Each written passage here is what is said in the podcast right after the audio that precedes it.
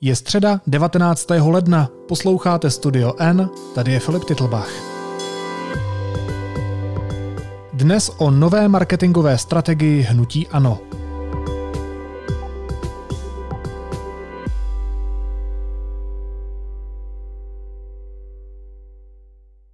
Dosud vládní hnutí ANO si zvyká na opoziční roli. V té zatím vyniká exministrině financí a šéfka poslaneckého klubu Alena Šilerová. Hnutí částečně obměnilo svůj marketingový tým a přišlo se strategií, jak z opozičních lavic uspět. Reportérka Zdislava Pokorná zjišťovala, co se v Babišově hnutí po odchodu do opozice děje. Zdíšo, vítej ve studiu N, ahoj. Ahoj. Tady jsem v pracovně premiéra. No, Pravdu řečeno, já jsem to měl těch pracoven podstatně víc. Jeden, dva, tři, čtyři, že jsem měl roztahané papíry. Tady čekám na nového premiéra Fialu, bude poledne 17. prosince a Andrej Babiš, tehdy ještě jako premiér, stojí u okna úřadu vlády a vyhlíží modrý autobus, kterým přijíždějí členové nové vlády Petra Fialy. Ty po příjezdu u dveří Strakovy akademie vítají končící ministři, kteří pak svým nástupcům jeden po druhém předají své úřady. Babiš všechno schrnuje na Twitteru ve svém posledním videu ze Strakovky. Tiskovka trvala relativně dlouho, bylo plno dotazů, na které jsme odpověděli a teď vlastně čekáme na příchod eh, nové vlády. Nový kabinet sem do Strakovy akademie má dorazit zhruba o půl jedné a čekat by tady už měl odcházející premiér Andrej Babiš. O své zážitky se dělí také bývalá ministrině financí Alena Šilerová, která si ze sociálních sítí oblíbila hlavně Instagram. Tam postupně nazbírala přes 18 tisíc sledujících. Žádný generál bez vojska nikdy nic nevybojoval. Ani bitvu, ani válku. Věřte, že mi bylo velkou ctí být vaší ministriní. Děkuji vám. Mohlo se zdát, že s odchodem z vlády se aktivita Aleny Šilerové na sociálních sítích utlumí, ale nestalo se tak. Proč ne? Během jejího působení na ministerstvu financí jsme ji mohli vidět každý den, zejména na jejím oblíbeném Instagramu, kam každý den zveřejňovala řadu svých fotografií. Stejně tak přidávala příspěvky na Twitteru a aktivně chodila dávat jako ministrině financí rozhovory různým médiím a prostě byla vidět. Příspěvky na sociální sítě si ale nedávala sama a jako ministrině financí měla poměrně velký tým, který se skládal i z několika fotografů, kteří prostě několikrát denně vyblejskli. Dva z nich po jejím odchodu z ministerstva odešli s ní a vlastně oni tvořili ten obsah, který ona dávala na ten Instagram.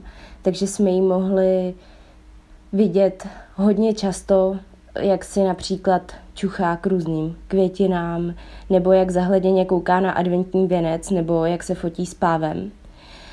A když jsem se Aleny Schillerový ptala, proč, proč jí vlastně to tak baví se tak zvětšňovat, tak ona mi řekla, že ona se jenom snaží vlastně předávat tu těžkou agendu, kterou tehdy měla jako ministrině financí lidem. Ale není to tak úplně pravda, protože, jak už jsem říkala na začátku, eh, nevěnovala se jenom své agendě na Instagramu a zveřejňovala také spoustu svých fotografií, které prostě žádný další význam nenesly.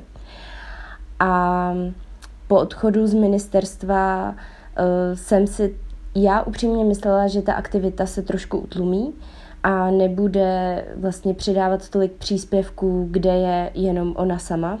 Ale nestalo se tak. Ona si sebou vzala jednoho toho fotografa eh, z ministerstva, který pro ní i nadále fotí a navíc má k sobě ještě Barboru Štenglovou, která jí dělá sociální sítě a má na starosti její mediální výstupy a navíc se stala ještě šéfkou největšího opozičního poslaneckého klubu a vystřídala tak Jaroslava Faltínka, takže je i nadále vidět, protože média jí žádají vyjádření za poslanecký klub a je neustále na očích. A je to nějaký strategický plán dávat Alenu Schillerovou do popředí, eh, dávat ten obsah na její sociální sítě? Co ti k tomu řekli manažeři Hnutí Ano, které si oslovila? Ti její viditelnost zdůvodňují především tím, že byla zvolena do čela poslaneckého klubu a zároveň dodávají, že je velmi pracovitá, snaživá, což potvrzují také politologové a lidé uvnitř ANO, se kterými jsem mluvila o té její nové roli, taky popisují jako člověka, který se má prostě hodně rád a je rád vidět a má rád, když se věci točí kolem něj. Popisovali mi také to, že když přešla z ministerstva financí, tak měla tendence si přivlastňovat lidi, kteří v hnutí pracovali i pro jiné poslance a prostě popisovali, že kolem sebe chtěla mít velký tým, jako měla tehdy na ministerstvu a trvalo jí nějakou dobu, než přijala svou novou roli a tím pádem i to, že se bude muset uskromnit. I přesto má ale kolem sebe velký tým, jak už jsem říkala, má svojí, svého člověka, který dělá sociální sítě a toho svého fotografa. A jestli to je nějaká strategie hnutí ano, částečně jo, protože oni se chtěli zbavit té nálepky, že hnutí ano je strana jednoho muže a snaží se teď víc propagovat ty jednotlivé tváře hnutí, což je třeba bývalý dvojministr Karel Havlíček, právě Alena Šilerová nebo Jana Vildumecová ale Alena Šilerová se té role chopila tolik, že možná zastínila ty zbývající dva uh, lidi, který jsem řekla. Jeden z manažerů hnutí Ano nám řekl toto. Protože byla vidět, jaká se to bylo, protože asi měla co říct a, a v tuhle chvíli e, jako předsedkyně poslaneckého klubu je jakoby výrazná osoba, že to je jasný. No a vy, jaký znáte, tak jí to baví, jako mít tu pozornost? Tak jsme se zeptali. Mě to hodně baví. A začala jsem s tím svého času, nebylo to hned, tak jsem trošku pronikla nejdřív funkcí ministrině a pak jsem zvažovala, víte, na tom samém začátku, když jsem o tom přemýšlela, tak jsem zvažovala, že eh, ta agenda, kterou jsem řídila, je velmi pro lidi nesrozumitelná a velmi nesympatická. Taková není sexy. Hmm. To znamená, že v podstatě řeknete někomu rozpočet, řeknete někomu daně, majetkoprávní agenda a tak dále, tak to nikoho nezajímá. Prostě řekni, když to je nepříjemné, to mě nebaví a to nemám rád. A já jsem se snažila a celý život se o to snažím. Já jsem i roky přednášela, takže snad jsem si odsud něco odnesla. Já jsem se snažila vždycky tu těžkou, nesrozumitelnou agendu, která je jakoby pro nějakou skupinu expertů, je blízká, tak ji předávat lidem srozumitelně. Zdíšo, chápu to správně, že se Alena Šilerová stane tou hlavní viditelnou postavou hnutí ANO, teď, když je hnutí ANO v opozici a Andrej Babiš bude evidentně rajzovat po republice eh, v tom svém novém moderním autě? Tak jak už jsem řekla, ona se té nové role chopila s chutí a shodují se na tom i politologové, zvlášť po poté, co její urputnost byla vidět i minulou středu, když nová vláda Petra Fialy žádala o důvěru a ona seděla v tom sále skoro nepřetržitě 23 hodin až na pár přestávek a e, všeho se účastnila, byla často u pultíku a právě na základě těch jejich některých vystoupení její politologové popisují jako člověka, který se v roli šéfky největšího opozičního klubu našel a ve sněmovně je jako ryba ve vodě. No a když si přečteme tu její chuť být vidět a řídit lidi kolem sebe, tak si myslím, že se dá očekávat, že bude hlavní viditelnou postavou. Vedle ní se o to snaží i bývalý dvojministr Karel Havlíček nebo paní Vildumecová, avšak nejsou tolik vidět. A i Andrej Babiš mluví o Aleně Šilerové jako o své možné nástupkyni, Popisuje ji jako energickou a pracovitou ženu, která je extrémně aktivní a ráda se poslouchá a vlastně chce předat tu svoji roli právě Šilerové, Havlíčkovi a on i v nějakém rozhovoru zmiňoval Iva Vondráka, hejtmana jeho moravského kraje, tak se musíme nechat překvapit, kdo z těch tří to nakonec vybojuje. No a co samotný Andrej Babiš? Protože já mám dojem, že on se tak trochu upozadil, on nejde už tolik vidět. Andrej Babiš 17. prosince předal vládu Petrovi Fialovi. Natočil si o tom i video s názvem Můj poslední den ve Strakovce. Dva dny po předání vlády natočil své poslední Čau lidi v roce 2021 a o tři dny později veřejně řekl, že si koupil obytňák na objíždění republiky a jeho dalším výstupem potom byl novoroční projev a potom se ztratil, jak si říkal. On na deset dní odletěl na dovolenou k moři. Veřejně se sice odmlčel, ale Alena Šilerová tvrdí, že, že je přes WhatsAppové skupiny honil jak za starých časů a neustále po nich něco chtěl, ale veřejně se prostě upozadil. Andrej Babiš se určitě neupozadil, on měl dovolenou. Myslím si, že si zasloužil, všichni jsme mu ji přáli, a takže možná trošku se odmlčel těch pár dnů, ale věřte, že na našich WhatsAppových skupinách nás hodil pořád stejně, jako když jsme byli ve vládě, takže určitě se nějak neupozadil, on zase bude slyšet. Poté, co se vrátil, tak probíhaly různé jednání v centrále hnutí na Chodově. A ty porady se právě týkaly směřování hnutí, jak chtějí být vidět v té opozici, jak chtějí nastartovat nějaké věci. S tím souvisí i ta stínová vláda, kterou chtějí teď představit ve čtvrtek.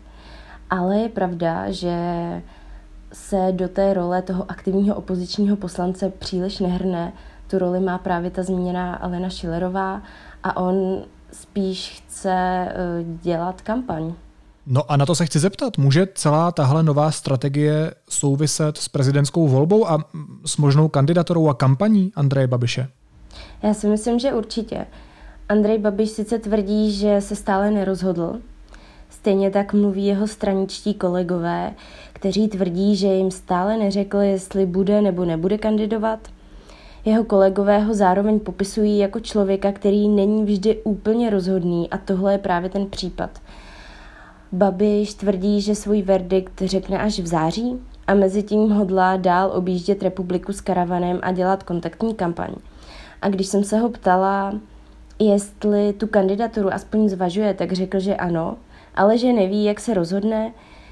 On i v nějakých rozhovorech, myslím, že to bylo pro právo, tak říkal, že je pro něj velmi důležitý, jestli ho v tom kroku případně podpoří rodina, která prostě nebyla nadšená, že do politiky vůbec vstupoval.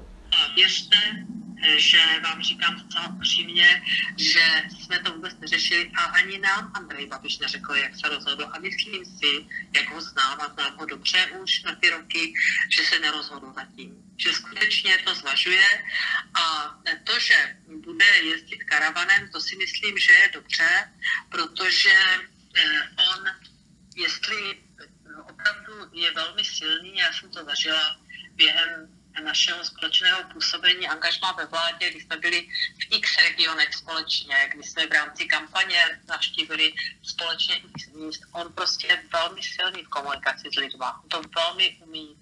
A když jede mezi lidi, tak prostě on je tam za první šťastný. To má strašně rád. A baví ho to povídat si s lidma, řešit s nimi jejich problémy, být prostě opravdu uh, z takové té interaktivní komunikace. To je jeho velmi silná stránka. Velmi je v tom šťastný a velmi mu to dobře jde. No a z jakého důvodu by jinak jezdil karavanem po republice a dělal kontaktní kampaň, když teprve začala vládnout nová vláda, on je v opozici a budou před námi prezidentské volby? On sice tvrdil, že chce být aktivním opozičním poslancem, že se chce účastnit jednání, že chce být členem například zdravotnického výboru. Ale nakonec v žádném výboru ani ve vedení poslaneckého klubu prostě není. Každé pondělí tráví ve své poslanecké kanceláři v Roudnici nad Labem a tam za ním chodí jeho podporovatelé, povídá si s lidmi a právě tohle ho baví. Veřejně říká, že si koupil obytňák právě kvůli té nadcházející kampani kvůli komunálním volbám a tvrdí, že s prezidentskou volbou to prostě nemusí úplně souviset. On sice nemusí být rozhodnutý, že do toho půjde, ale moc dobře musí prostě vědět, že pokud by do toho šel, tak je dobrý začít s kontaktní kampaní už teď. Ty jsi zdíšo oslovila i bývalého dvojministra dopravy a průmyslu Karla Havlíčka, kterého už si v tom našem rozhovoru zmiňovala. Jak on ti popsal tu novou roli a novou strategii hnutí ANO? On mi popisoval, že hnutí se snaží najít novou strategii, jak být opoziční strana, která je vidět a s tím právě souvisí ta stínová vláda, eh, ve které bude 14 lidí, takzvaných stínových ministrů. Tentokrát ale on nebude mít na starosti dva rezorty, ale jenom jeden. a jejich šéfem bude stínový premiér Andrej Babiš. Taky popisoval, že vlastně se snaží nastartovat to, aby to hnutí začalo generovat víc lidí a prostě, aby se ta strana zbavila té nálepky toho jednoho muže. Eh, s tím souvisí i to, jak budou poslanci aktivní na sociálních sítích.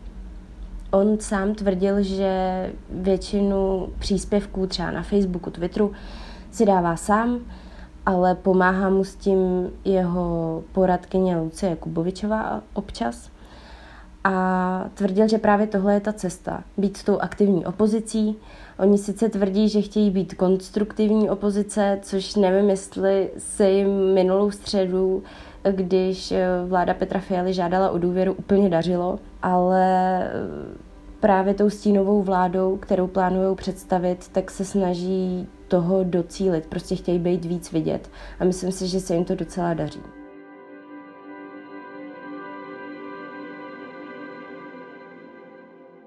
A vy osobně, kdyby to tak bylo, podporoval byste ho, jako chtěl byste, aby kandidoval? Případně? Určitě, určitě jsem určitě byl samozřejmě v tom podporoval, protože si myslím, že je to správný kandidát a já jsem toho názoru, že by se eh, neměl eh, prezident eh, tahat jako z nějakého uměleckého klobouku. Hmm. Měl by to být člověk, který je politicky známý, který má silnou podporu. Když se spolu bavíme o tom, kdo je viditelný, kdo je naopak upozaděný, jak se mění ta marketingová strategie hnutí ANO, tak by mě zajímalo ještě jedno jméno. Kam zmizel Jaroslav Faltýnek? Výrazné jméno, které bylo známé jak v pozadí hnutí ANO, tak i v popředí jako velmi viditelné jméno. No už v době, kdy bylo jasné, že hnutí ANO míří do opozice, tak Jaroslav Faltýnek lidem uvnitř strany řekl, že už znovu nepovede poslanecký klub. Vysvětloval to tím, že role šéfa opoziční strany je především být na kameře, být vidět a že to už není nic moc pro něj – No a není se čemu divit, protože Faltýnek v uplynulých letech čelil řadě skandálů. Například v roce 2017, když loboval za firmu Kapš, eh, Tehdy se scházel za zády tehdejšího ministra dopravy Dana Ťoka v brněnských hotelech se šéfem Kapše Karlem Fajksem a předsedou Úřadu pro ochranu hospodářské soutěže Petrem Rafajem. No a Rafajovi měl tlumočit požadavky Kapše na postup v probíhajícím tendru, o který měla firma zájem. Těch kauz bylo víc, ale poslední velkou kauzou byl zveřejněný jeho diář, který získal investigativní reportér Janek Kroupa ze Seznam zpráv. A on zveřejnil Faltínkův diář z let 2015 až 2017. Ten diář obsahuje poznámky z mnoha obchodních jednání, o rozdělování veřejných zakázek a dotací a i politického klíče dělení trafik v městských firmách v Praze i na Moravě. Takže myslím si, že on po tomhle všem prostě neměl chuť každý den eh, být na očích a tlumočit jednotlivý kruky toho poslaneckého klubu. On už neměl zájem být ani šéfem poslaneckého klubu, když prostě bylo jasné, že směřujeme do opozice, tak on sám prostě vyslovil názor, že to je úplně nová role. On byl šéfem klubu v době, kdy hnutí ANO bylo ve vládě. A jeho role byla skutečně hledat podporu ve sněmovně pro naše vládní zákony. Myslím si, že se to dařilo velmi úspěšně, že většina zákonů, které jsme si vytkli, tak prošla, ale v tuto chvíli už nechtěl být. On říká, nechtě to někdo, kdo má před sebou další politickou eh, perspektivu, nech je to někdo, kdo prostě chce vést tady tu eh, tady tu aktivní opoziční politiku, kdo chce mluvit, vystupovat za klub, protože on sám vyjevil hned na samém začátku svůj názor, že nechce pokračovat v pozici eh, předsedy eh, poslaneckého klubu opozičního. A poslanecký klub si následně vybral a jednomyslně zvolil mě, což je pro mě obrovský závazek a obrovský projev důvěry a já jsem připravena si to maximálně odpracovat. Je to tak, jak říká Alena Šilerová, že Jaroslav Faltýnek prostě jenom neměl zájem? A nebo v tom hrajou, a nebo v tom hrají uh, roli i ty další souvislosti a okolnosti, které se zmiňovala v té předchozí odpovědi a ty různé investigativní kauzy a problémy, které měl prostě uh, Jaroslav Faltýnek na krku? Myslím si, že uh, Alena Šilerová částečně říká tu pravdu, že prostě o tom neměl zájem, ale souvisí to právě s těma kauzama, který provázely tu jeho politickou kariéru. Eh, prostě těch skandálů bylo hodně a lidi kolem něj popisují, že už nechtěl být prostě tak vidět a že vlastně právě v tu dobu, kdy se řešilo, kdo povede ten poslanecký klub, tak i on uh, se snažil vlastně vyjednávat podporu uh, té Aleně Šilerové, protože jak už jsme to řešili na začátku, ona prostě je ráda vidět, je ráda aktivní a prostě do té role uh, šéfky toho poslaneckého klubu se hodí víc než on a myslím si, že to jsou všechny tady ty spojené důvody dohromady.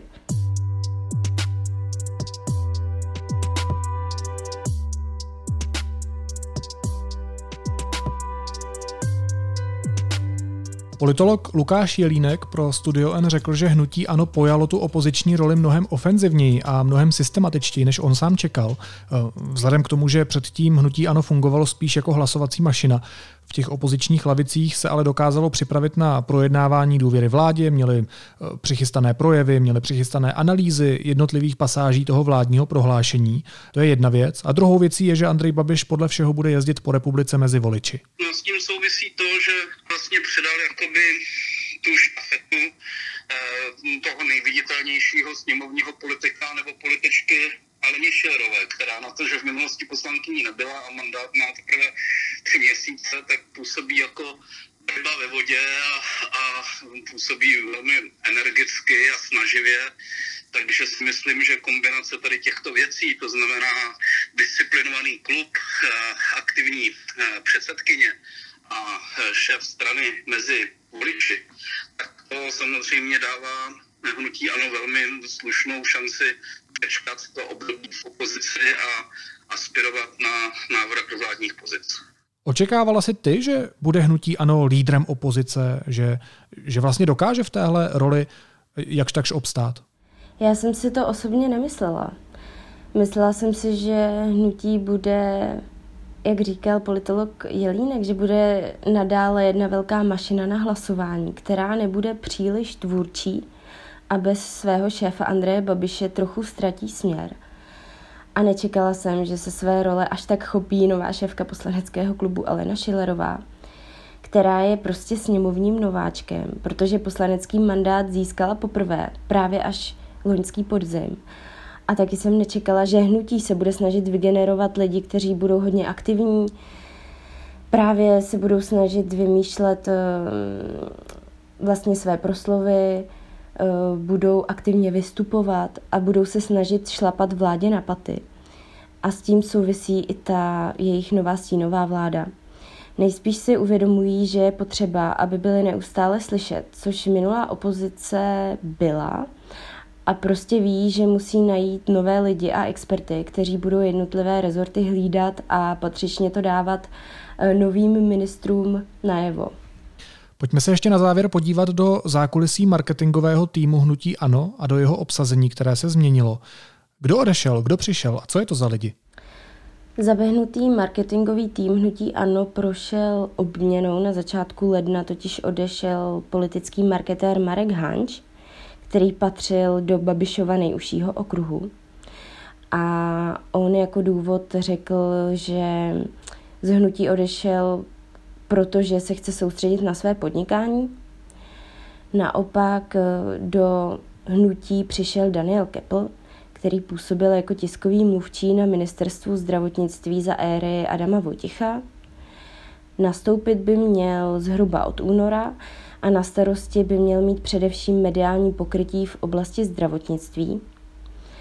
A jinak eh, se příliš jako dramatické změny eh, v tom marketingovém týmu nestaly. Nadále v hnutí působí Martin Vodička, který má na starosti poslance a nově budou zákonodárcům k ruce také Babišovi někdejší spolupracovníci z úřadu vlády.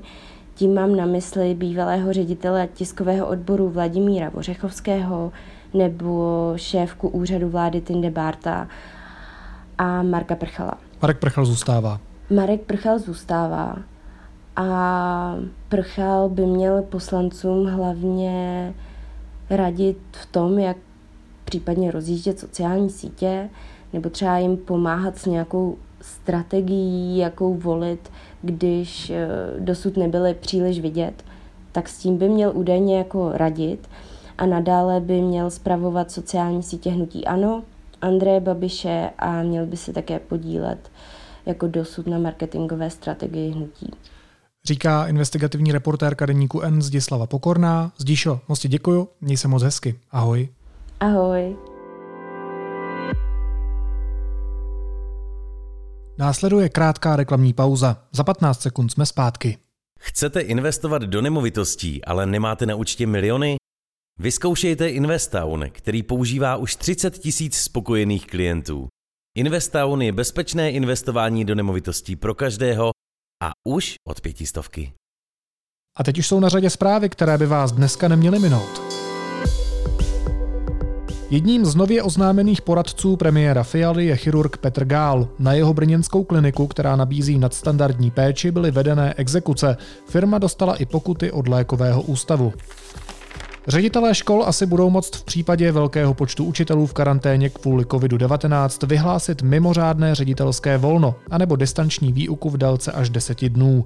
Návrh zákona, který předložil ministr školství Petr Gazdík, dnes schválila vláda. Kijevský soud neuvalil vazbu na bývalého ukrajinského prezidenta Porošenka, pouze mu přikázal dostavit se bez otálení k soudu, kdykoliv bude vyzván. Porošenko je podezřelý z vlastizrady a spolupráce s teroristy. Švédsko minulý týden vyslalo vojáky na ostrov Gotland v Balckém moři. Od víkendu se ale nad švédskými strategicky důležitými budovami a institucemi objevují drony neznámého původu. Jejich výskyt vyšetřují policie i tajné služby. A hnutí starostové a nezávislí vrátí všechny dary od právnických osob, které dostalo od loňských sněmovních voleb do dneška. Celkem víc než 3 miliony a 400 tisíc korun. Novinářům to řekl předseda stanu Vít Rakušan.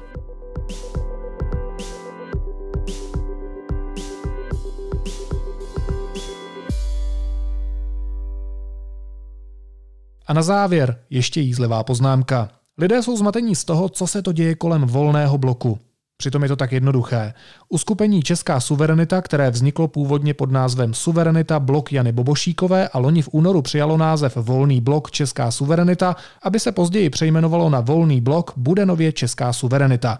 Chce se tím distancovat od volebního lídra Volného bloku Lubomíra Volného, který zase nechce mít nic společného s českou suverenitou a oznámil proto, že založí Volný blok, což je název, který bude po přejmenování Volného bloku na českou suverenitu opět volný. Naslyšenou zítra.